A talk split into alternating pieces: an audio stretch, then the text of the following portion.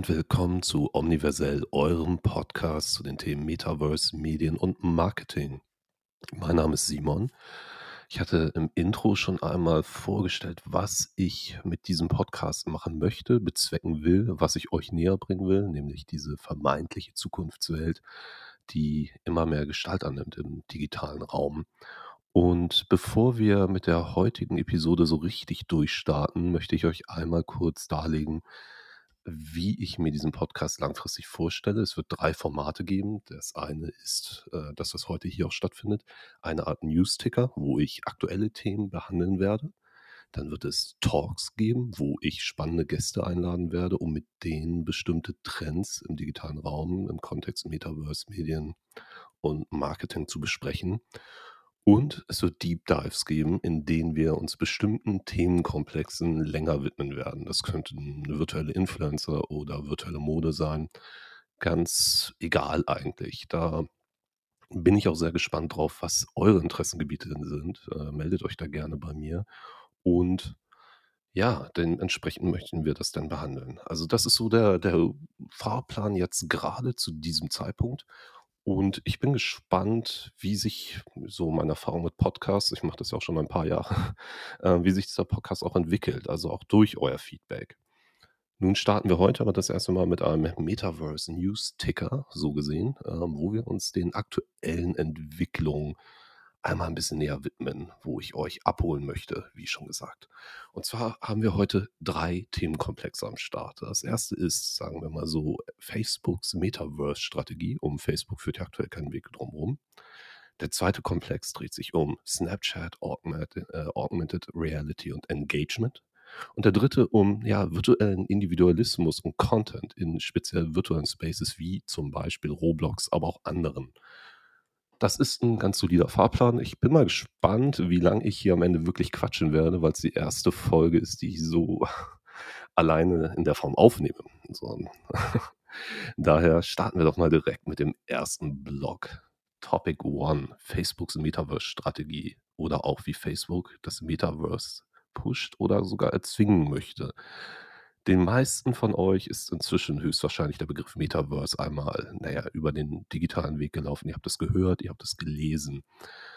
Gerade richtig Fahrt aufgenommen hat es, ich erwähnte es auch schon im Intro zu diesem Podcast, dadurch, dass Mark Zuckerberg gesagt hat im Juli diesen Jahres, wir werden jetzt die Transformation starten und Facebook von einer Social Media Company in eine Metaverse Company umwandeln, ummodeln, wie auch immer.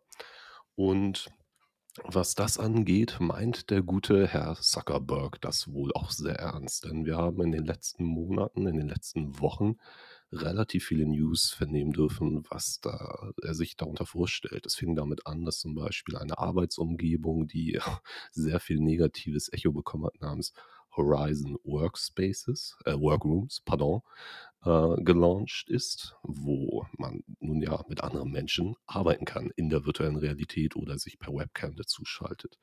Nun ging es aber weiter, dass dieses Rebranding, denn Horizon hieß ursprünglich mal Facebook Horizon, ähm, das Facebook gedroppt hat und nun einfach nur noch Horizon an sich heißt. Dazu gibt es dann Workrooms, wie schon erwähnt, als auch Horizon Worlds. Und Horizon Worlds ist so eine Art Social Media 3D Playground, ein bisschen zu vergleichen mit Plattformen wie Roblox, Rec Room oder Artspace VR, wo, naja, eher nicht Artspace VR, weil die NutzerInnen können sich dort auch austoben und Content erschaffen.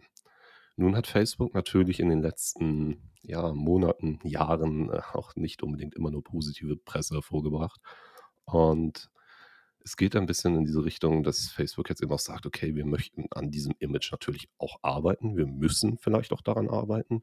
Und zum Beispiel für 50 Millionen US-Dollar ein äh, Programm gestartet hat, das sich dem widmen soll, dass dieses Metaverse, an dem Facebook gerade arbeitet, ja nun mal sicher wird, dass sie Verantwortung übernehmen wollen. Es soll inklusiv sein, es geht um Privacy und Safety, aber auch um die Economic Opportunity im Bereich Virtual Goods.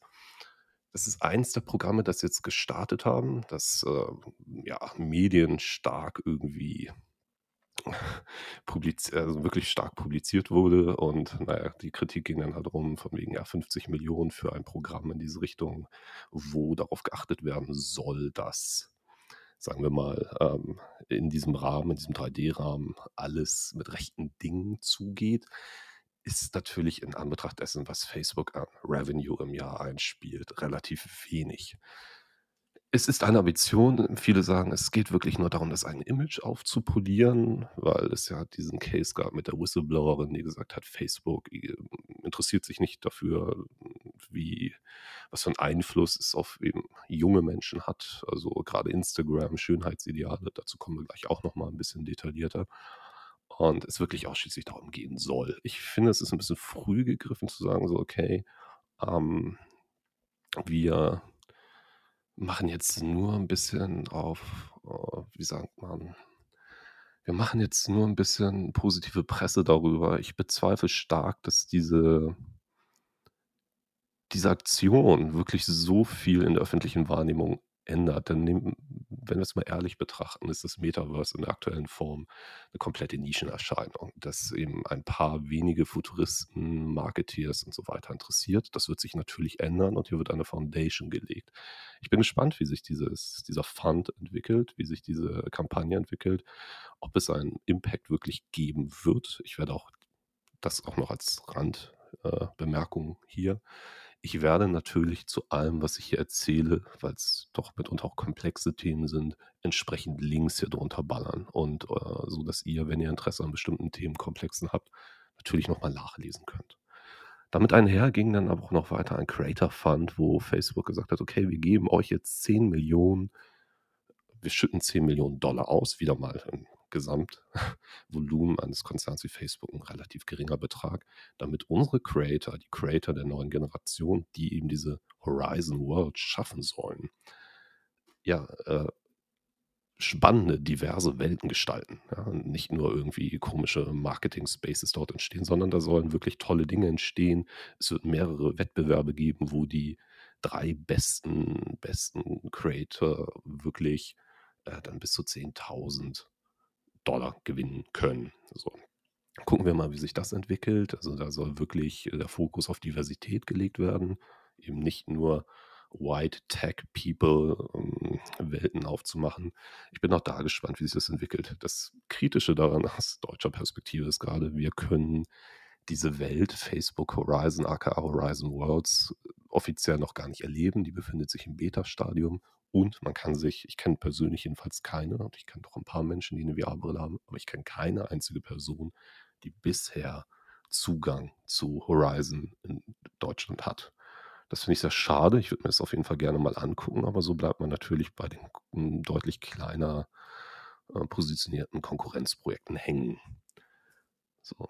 Und die größte News ging gestern am Montag, dem 18.10. über die Bühne, nämlich Facebook meint das mit diesem Metaverse-Thema so, so, so ernst, dass, naja, dass äh, sie in der EU bis zu 10.000 neue Stellen über einen Zeitraum von fünf Jahren schaffen wollen. So, das ging gestern durch, glaube ich, äh, alle möglichen alle möglichen Medienportale, auch außerhalb unserer, sagen wir mal, Tech, LinkedIn Marketing Bubble, sondern wirklich auch in, in Formate hinein, wie die ZDF Heute Show oder die ARD Tagesschau. So, ähm, das ist natürlich eine Ansage. Wir schaffen 10.000 neue Stellen, um das Metaverse zu bauen. Es wurde natürlich nicht spezifiziert, was für Stellen das konkret sind. Highly specialized. Hm, okay, warten wir mal ab, wie sich das wirklich entwickelt. Aber es ist halt schon ein Commitment, das zum jetzigen Zeitpunkt, wir reden hier am Ende, glaube ich, auch nicht nur über VR oder AR, also Virtual und Augmented Reality, sondern um und über mehr. Es ist sehr früh, es ist sehr viel und die Frage ist am Ende für, ich denke, viele von uns, wird sich dieser Move irgendwann mal auszahlen? Also wird diese Strategie Erfolg haben und wenn ja, welche Rolle wird Facebook dort einnehmen?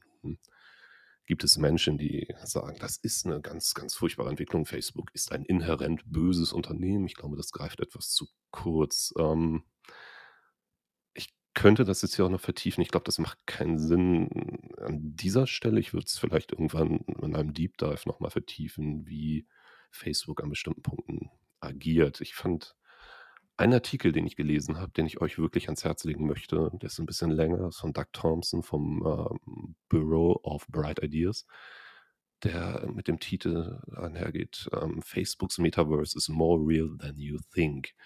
Und Doug Thompson behandelt dort auch die seine oder er analysiert, sagen wir mal analysiert sehr gut, wie ich finde, ähm, was vermutlich Facebooks Fahrplan ist. Er geht dort darauf ein, wie Facebook heutzutage schon im digitalen Netz, hm, ja, allgegenwärtig ist und warum viele befürchten ja gerade aus dem Bereich VR kommt, Oculus und Co.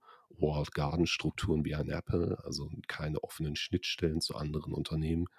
Warum genau so etwas nicht in Facebooks Interesse sein wird, weil es um Zahlen, um Reichweite, um omniverselle Präsenz omniverselle Präsenz äh, genau, um einfach eine Präsenz geht, die allgegenwärtig ist. So, ob sie das schaffen werden, mal dahingestellt. Ich finde es sehr spannend, diesen Artikel zu lesen, grade auch aus dieser Perspektive.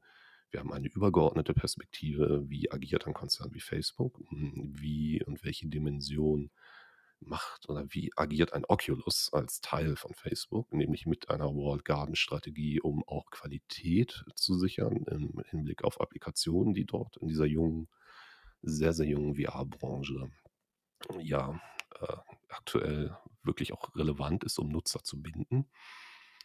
Und es geht natürlich auch um klar, dieses typische Thema, geht es Facebook jetzt in dieser virtuellen Welt im Metaverse wirklich nur um unsere Daten?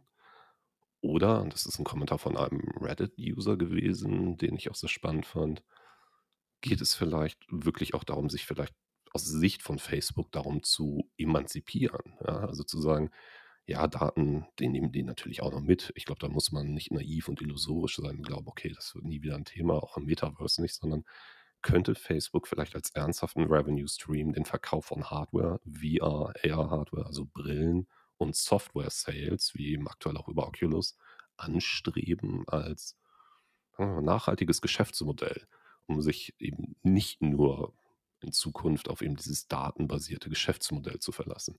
Ich glaube, wir haben hier viele, viele Fragezeichen, die wir hm, ja, und es ist, denke ich, viel, viel Kaffeesatzleserei. Ich glaube, das könnten nur Menschen wie Mark Zuckerberg selbst beantworten. Was wir tun können, ist analysieren und beobachten und das finde ich sehr spannend.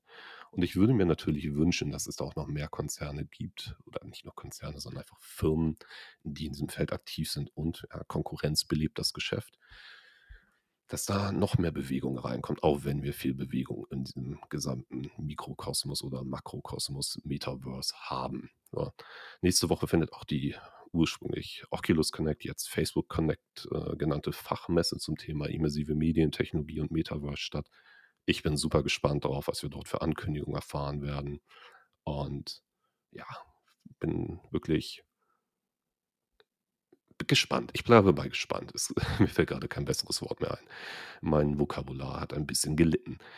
Grade auch im Hinblick darauf, wie jetzt zum Beispiel andere andere Brillenhersteller agieren. Es ist halt wirklich unglaublich viel los. Ähm, ich will nicht zu sehr in die Hardware-Thematik gehen, da dafür gibt es auch andere tolle Publikationen, Podcasts und so weiter. Aber ich glaube, es ist ganz wichtig zu verstehen, dass auch wenn ich der Auffassung bin, dass das Metaverse eher etwas Holistisches ist, das über 'ne Vielzahl von verschiedenen Geräten wie Mobile Phones, Desktops, aber auch natürlich VR und AR-Brillen erfahren werden kann, ist es doch wichtig, finde ich, zu sehen, okay, was tut sich in diesem Feld? Nun hat zum Beispiel auch HTC, einer der größten ursprünglichen Mitbewerber von Oculus, also Facebook, ähm, hat eine Brille vorgestellt, die sich Vive Flow nennt oder die sie Vive Flow nennen. Und bei der Vive Flow, das ist 'n bisschen versucht man versucht, das Gerät 'n bisschen zu gestalten wie eine, ja, handelsübliche Brille. Davon ist man natürlich noch sehr weit weg. Es sieht aus wie 'ne sehr klobige Brille, die versucht, weniger VR-Headset, also Plastikklumpen im Gesicht zu sein, als ja, hm, also sie versucht 'n bisschen mehr in diese Richtung zu gehen, sieht aber immer noch aus 'n bisschen gab 'n paar Willy Wonka-Memes Willy Wonka hat ja 'ne sehr ikonische Brille in einer Szene in diesem Film „Charlie und die Schokoladenfabrik“. Ähm, viel wichtiger als das Aussehen, klar, das Ding ist leichter als andere Brillen. Man braucht keinen komischen Gürtel um'm Kopf, sondern man setzt sie sich wirklich auf wie eine normale Brille, ist die, ähm, strategische Ausrichtung. Man sagt, diese Brille ist nicht für Gamer, die ist für Menschen, die Medien-Content rezipieren wollen und äh, ja, für Achtsamkeit, ähm, also Meditation und dergleichen. Ich äh, weiß nicht, ich meditiere seit, seit vielen Jahren und ich habe auch viele VR-Meditations- und Achtsam Achtsamkeitsapplikationen ausprobiert und keine einzige davon hat mich jemals in irgendeiner Form überzeugt, aber vielleicht bin ich da auch einfach, I don't know, nicht die richtige Zielgruppe. Wichtig ist, dass HTC nun versucht, einen, näher, sich von diesem Gaming-Stigma auch ein bisschen zu lösen. Hier, guck mal, es ist eine fast schon Lifestyle, Lifestyle-VR-Brille, ja, die, äh, die HTC, sorry. Das ist schon fast eine Lifestyle-VR-Brille, die HTC ähm, Vive Flow und ähm, damit könnt ihr dann eben Dinge machen, die man so im Alltag tun würde. Filme gucken, meditieren, Social VR-Applikationen, aber das war es dann auch schon. So, die Realität dahinter ist für mich am Ende die, das Gerät wird relativ teuer. In Deutschland kostet es 549 Euro und braucht dann noch ein Telefon, mit dem man das Teil überhaupt erst steuern kann. So, es muss natürlich auch damit kompatibel sein. Es gibt eine relativ überschaubare Bibliothek an Inhalten. Und ich persönlich frage mich dann schon so ein bisschen, okay, für wen? Und das ist leider bei HTC über die letzten Jahre immer wieder mein persönliches, aber auch ein Problem von anderen ähm, Profis aus der Branche, mit denen ich darüber diskutiert habe, gewesen. Für wen sollen die HTC-Produkte überhaupt noch sein? Ich finde gerade das sehr spannend im Hinblick darauf, wie ein Facebook agiert, nämlich sehr holistisch das gesamte Virtual Continuum von Augmented Mixed Reality abdeckend bis eben natürlich in die virtuelle Realität und da einen Fahrplan zu haben, da konstant dran zu entwickeln. Versus HTC, die oft so isolierte Produkte rausbringen, die für mich persönlich manchmal keine, keine richtige Zielgruppe haben. Ja, man sagt jetzt natürlich, man möchte in Richtung Achtsamkeit und Lifestyle gehen, so ein bisschen. Aber gibt es diese Nische überhaupt da draußen? Also ist, sind Menschen bereit, dafür Geld auszugeben? Aber am Ende, time will tell. Ich habe jetzt keine Antwort drauf, ich bin aber sehr skeptisch. Schön ist aber, und ich hatte es ja gerade schon erwähnt, dass einfach sehr, sehr viel auf dem Markt passiert. Also ob das jetzt eine N-Rail Air, also eine weitere Mixed Reality Brille ist, die sehr limitiert ist, aber einen ähnlichen Case erfüllt und sehr lifestyle-mäßig aussieht. Eine Pico Neo 3 als quasi Konkurrenzprodukt aus China stammt. Pico, das Unternehmen, als Konkurrenzprodukt zu eben einer Oculus Quest, die aktuell einfach unangefochten ist aufgrund der Querfinanzierung. Ist die Brille brutal günstig für das, was man bekommt. Pico Neo 3 ist etwas teurer, ist aber für Businesskunden viel, äh, viel, viel spannender. Oder auch Mixed Reality Brillen, wie das aus Frankreich stammende Links-Programm, das gerade bei Kickstarter ist. Da passiert einfach viel. Und auch Apple wird wahrscheinlich, so munkelt man, im nächsten Jahr ja einiges bringen. So, oder wir hoffen es alle innerhalb der Branche. Aber Tim Cook hat es auch so schön gesagt in einem Interview kürzlich. AR, augmented reality, is one of these few, very few profound technologies that we will look back on one day and ask ourselves, how did we live our lives without it? Äh, viele Entwicklungen in dem Bereich. Gestern gab es auch ein Apple-Event, wo leider natürlich mal wieder nichts über Augmented Reality erzählt wurde. Aber viele, viele kleine Indikatoren und das offene Geheimnis, dass Apple auch in dem Feld bald aktiv werden wird, auch hardware-seitig neben den AR-Kit-Ambitionen, die sie haben, machen den ganzen Kram natürlich noch weiter spannend. Ich bin, ja, ich bin wirklich gespannt. Es ist, fühlt sich an, ich hatte es neulich, glaube ich, auf mix.de gelesen oder irgendwo, ja, ich glaube, es war mix.de, ähm, dass VR äh, mal wieder, ne, mal wieder, es wiederholt sich immer, damit aber auch dieser gesamte Themenkomplex, Augmented Reality und Mixed Reality, das all das gerade gefühlt wieder einen zweiten Frühling erlebt. Und ja, Bewegung ist gut. Ich würde mir wünschen, dass da noch mehr passiert, eben auch im Hinblick darauf, wie sich natürlich das Internet in den nächsten Jahren verändert und weiter in Richtung eines Erlebnisraumes bewegt. Und ich glaube, um jetzt mal so ein bisschen von diesem Hardware-Thematik äh, und Facebook-Kram wegzukommen, möchte ich an dieser Stelle einfach nochmal ähm, auf, in den zweiten Content-Block springen. Und das wäre Snapchat, Augmented Reality und Engagement.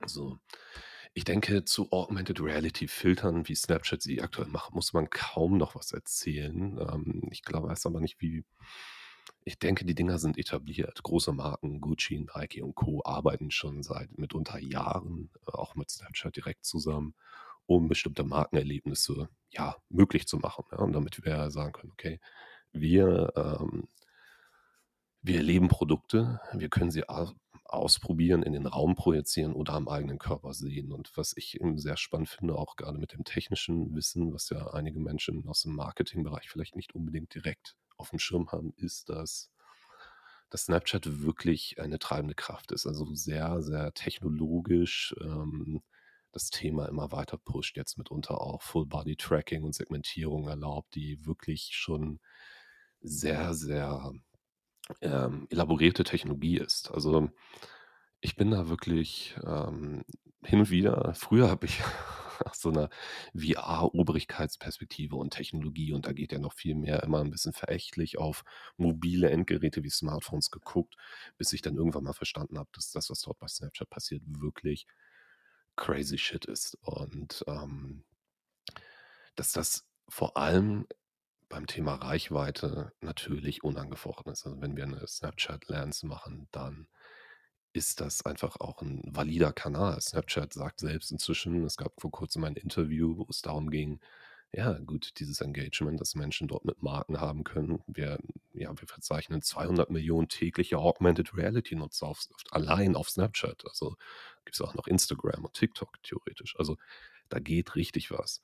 Nun wird auch gesagt, so, äh, hatte Jacqueline Rutgers, die Snapchat Head of Marketing für Northern Europe in einem Interview gesagt, dass, ähm dass diese AR-Filter, äh, am Ende 'n Impact haben, der bis zu siebenmal größer ist als zum Beisp bei Kaufentscheidungen wohlgemerkt, als, ähm ja, als wenn man Influencer-Marketing anwendet.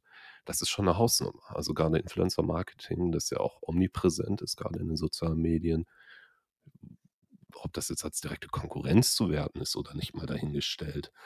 Aber es ist schon ein weiterer Vertriebskanal, der relevant ist, mehr als nur relevant ist. Und vor allem die Erfolgsquote. 94 % der Leute, die Augmented Reality Experiences auf Snapchat getestet haben, würden sagen, sie machen das wieder, ja. Sie finden das so wirklich cool und gehen da wieder rein und empfehlen das. Also, es ist 'ne unglaublich krasse Recommendation Engine, die dort aufgebaut wird, das Erlebnis von Produkten, das jetzt auch immer weiter utilized wird und auch da technisch wieder auf 'ne neue Ebene gehoben wird, wenn man sich das anguckt.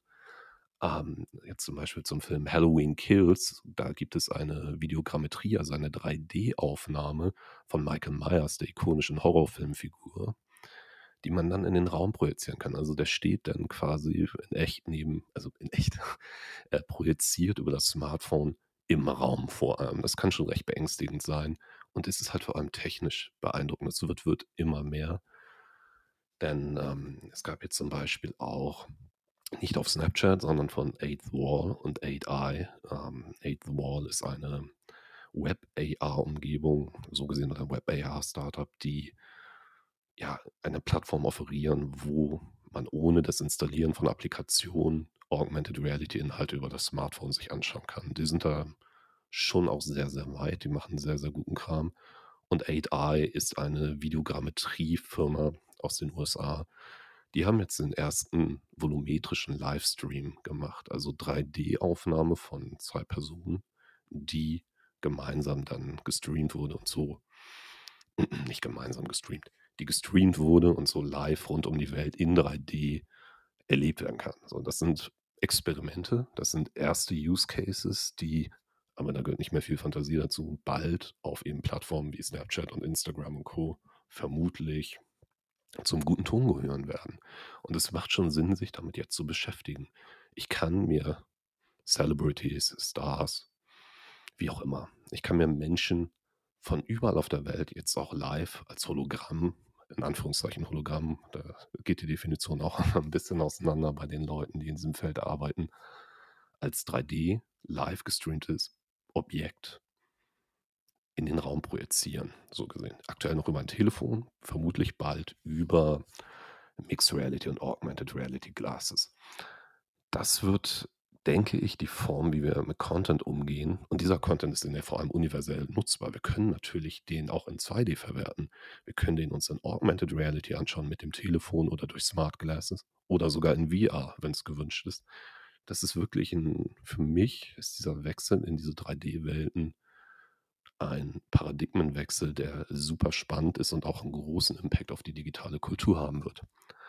Und ich denke, auch so an Augmented Reality Filterkultur kann man das ja ganz gut sich schon anschauen. So Menschen können sich über Augmented Reality auf Snapchat, Instagram und Co. in etwas ganz anderes verwandeln. Das ist spannend, das ist mitunter gut und schön anzusehen, aber es hat natürlich auch Implikationen auf uns als Gesellschaft. Grade Augmented Reality Filter, die, sagen wir mal ein Social Media steht ja allgemein in der Kritik dafür, ein Schönheitsbild bei grade jungen Menschen wecken, das komplett fernab von der Realität ist.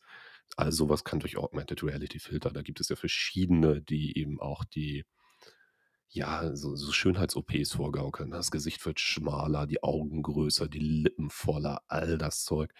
Ähm, dafür stehen Augmented Reality Filter ja auch in der Kritik. Es gibt inzwischen bestimmte Richtlinien auf diversen Plattformen, damit das eben nicht mehr erlaubt ist. Aber das ist natürlich etwas, womit man sich in Hinblick auf digitale Kultur und auch Identität natürlich absolut weit auseinandersetzen muss. Und wenn wir das nicht jetzt tun, dann wird's vielleicht irgendwann kritisch oder 'n böses Erwachen geben. Grade auch, weil junge Generationen, Gen Z, ähm, Alpha, wie auch immer das inhalieren und so leben und nicht darauf warten, dass ältere Menschen wie wir, wie ich, so mit Mitte 30 gehöre ich nun auch nicht mehr zu den ganz jungen Hüpfern, ähm, verstehen, was da abgeht. Deswegen muss man sich natürlich wirklich intensiv damit beschäftigen, grade auch im Hinblick auf neue Plattformen. Und da kommen wir dann wirklich an diesen Bereich, den ich auch noch erwähnen will, Content Block 3. Individualismus und Content in diesen virtuellen Spaces. Klar, wir haben jetzt Snapchat und Co. gehabt. Das ist auch da, aber es gibt ja noch andere Plattformen, die sich grade auch rasant weiterentwickeln, wo virtuelle Konzerte stattfinden, ob das in Fortnite ist, ob das in Roblox ist.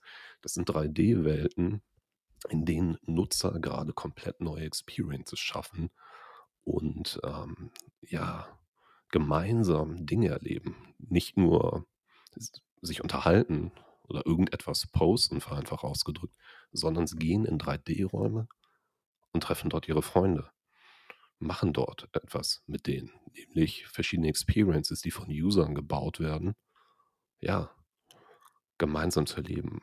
Jump-'n'-Run-mäßige Abenteuer. Man hüpft durch irgendwelche Welten, man fährt gemeinsam Auto. Es gibt ganze Mikroökonomien innerhalb von Roblox beispielsweise, wo ich mir 'n Haus kaufen kann, ein Auto, ich erwähnte es bereits, oder Haustiere pflegen kann. Und da das ist auch nicht mehr ganz trivial, denn, ähm, Roblox hat inzwischen, für diejenigen, die's noch nicht gehört haben, im Monat 200.000.000 Monthly Active User. So.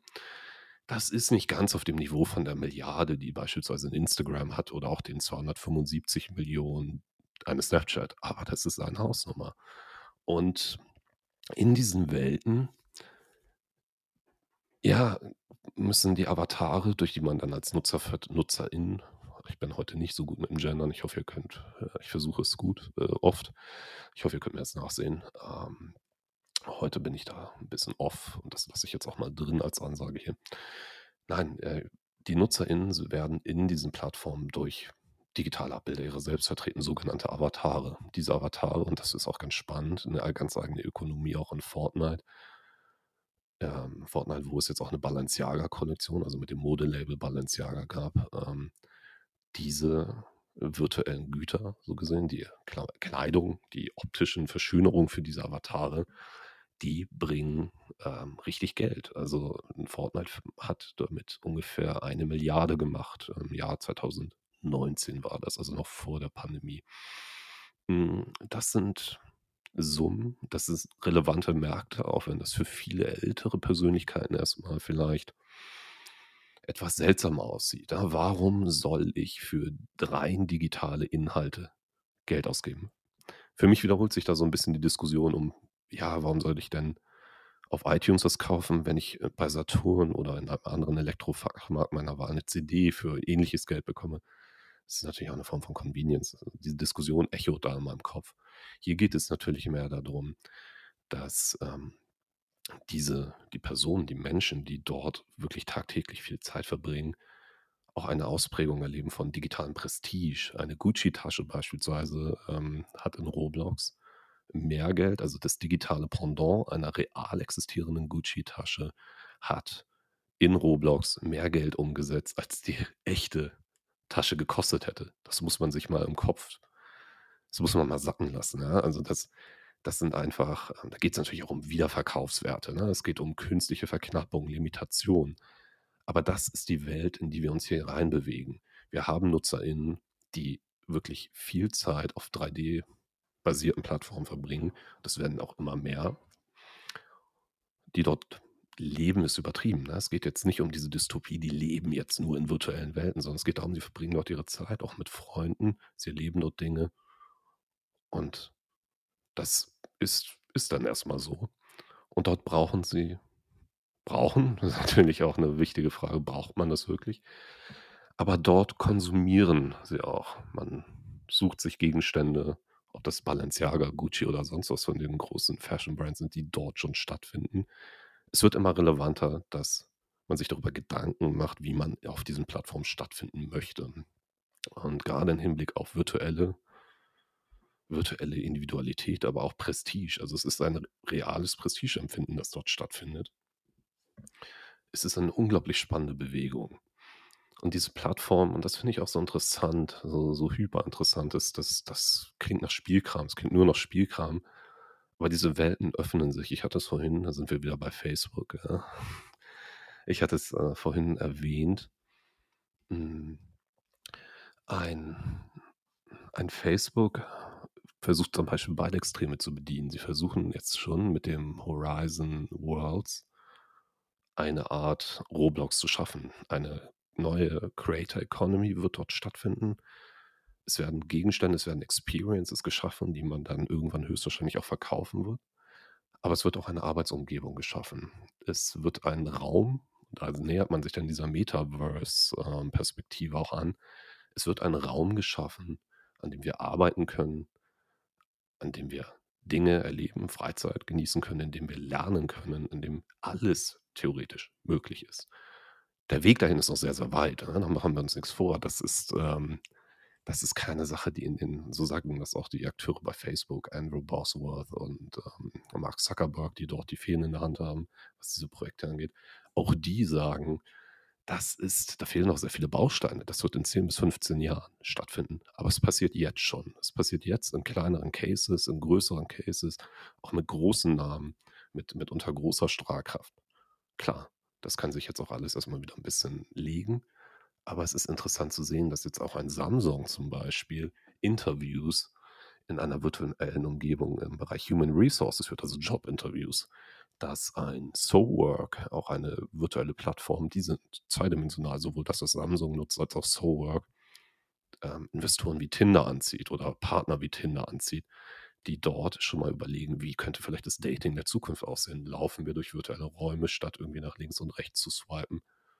Wie gesagt, Kaffeesatzleserei, aber es ist 'ne unglaubliche Bewegung drin, sowohl auf dieser, sagen wir mal, Gamification-mäßig betrachteten Ebene, wie auch ja, wie auch auf den seriösen Wegen. Denn eins hat uns die Pandemie, glaube ich, gelehrt, diese virtuellen Räume ich auch muss sagen, ich genieße es natürlich sehr, jetzt auch wieder mehr Menschen zu treffen, aber nicht jedes Event, nicht jedes Meeting brauche ich in echt. Und diese Technologien, ob das jetzt in 2D irgendwo in einem Raum rumhängen oder in 3D wie über VR-Brillen ist es ändert was, wie wir diese Momente erleben. Und die meisten von uns haben das inzwischen erlebt. Zoom, ja, zweckdienlich. Durch Plattformen wie Gather.io, SoWork und Co. laufen. Schon spannend. Und wenn wir das Ganze noch um eine weitere Erlebnisebene, nämlich das Räumliche ja, um das Räumliche erweitern, geht da, glaube ich, noch mehr. Es soll kein Ersatz sein für die Realität. Das hatte ich, glaube ich, auch im Intro damals erwähnt. Es geht darum zu gucken wohin entwickelt sich all das? Und wir haben jetzt hier schon verschiedene verschiedene Aspekte beleuchtet in der heutigen Folge. Und eine eine spannende Nummer will ich noch mal mit rausgeben. Hm, dass Accenture beispielsweise jetzt, ähm, auch 60.000 VR-Headsets für vermutlich interne Zwecke zur Kommunikation und Training gekauft hat. Bei Accenture arbeiten, ich glaube, über 600.000 Menschen inzwischen global. Das ist 'ne riesige Hausnummer. Dann 10% davon plus minus mit VR-Headsets auszustatten. Das ist 'ne spannende Entwicklung. So, es gab natürlich immer mal wieder Cases. Auch vor 4, 5 Jahren hat 'n Walmart beispielsweise relativ viel Ausbildung in VR gemacht. Aber das sind jetzt andere Größenordnungen. Und es wird auch immer erschwinglicher, grade auch im Hinblick darauf, wie ich vorhin erwähnt habe, dass der Markt unglaublich in Bewegung ist, was Endgeräte angeht, was Softwarelösungen angeht. Und ich bin einfach sehr gespannt, wie wie's weitergeht, was die nächste Woche bereithält. Und ich werde da natürlich auch für euch drüber berichten, was die Facebook Connect offeriert an neuen Lösungen, neuen Endgeräten, die vielleicht vorgestellt werden und auch Applikationen. Ja, ich, äh, glaube, ich habe schon wieder mehr geredet, als ich eigentlich wollte, aber ich war so im Fluss. Ich hoffe, ihr könnt mir das nachsehen. Ähm, wenn ihr bestimmte Themen vermisst, wenn ihr etwas ein bestimmtes Thema in der Tiefe mehr bearbeitet haben möchtet, oder mit vielleicht sogar einfach Gast bei mir sein möchtet, meldet euch gern jederzeit. Ich freue mich auf alle eure Rückmeldungen. Lasst mir auch gern ein Abo da, wie auch immer. Ich freue mich wirklich sehr über jede Person, die sich das hier anhört. Und ich bin auf allen Kanälen erreichbar, entweder über meinen privaten Namen, also über meinen offenen, über jetzt verzettle ich mich auch noch mal richtig zum Abschluss. Über meinen realen Namen findet ihr mich überall, Simon Graf, äh, LinkedIn, Instagram, Twitter, wie auch immer. Kontaktiert mich, wo ihr mögt oder eben unter simon@forreal.media. Bis dahin würde ich sagen, ja, vielen Dank fürs Zuhören. Bleibt gesund und schaltet hoffentlich demnächst wieder ein. Dankeschön.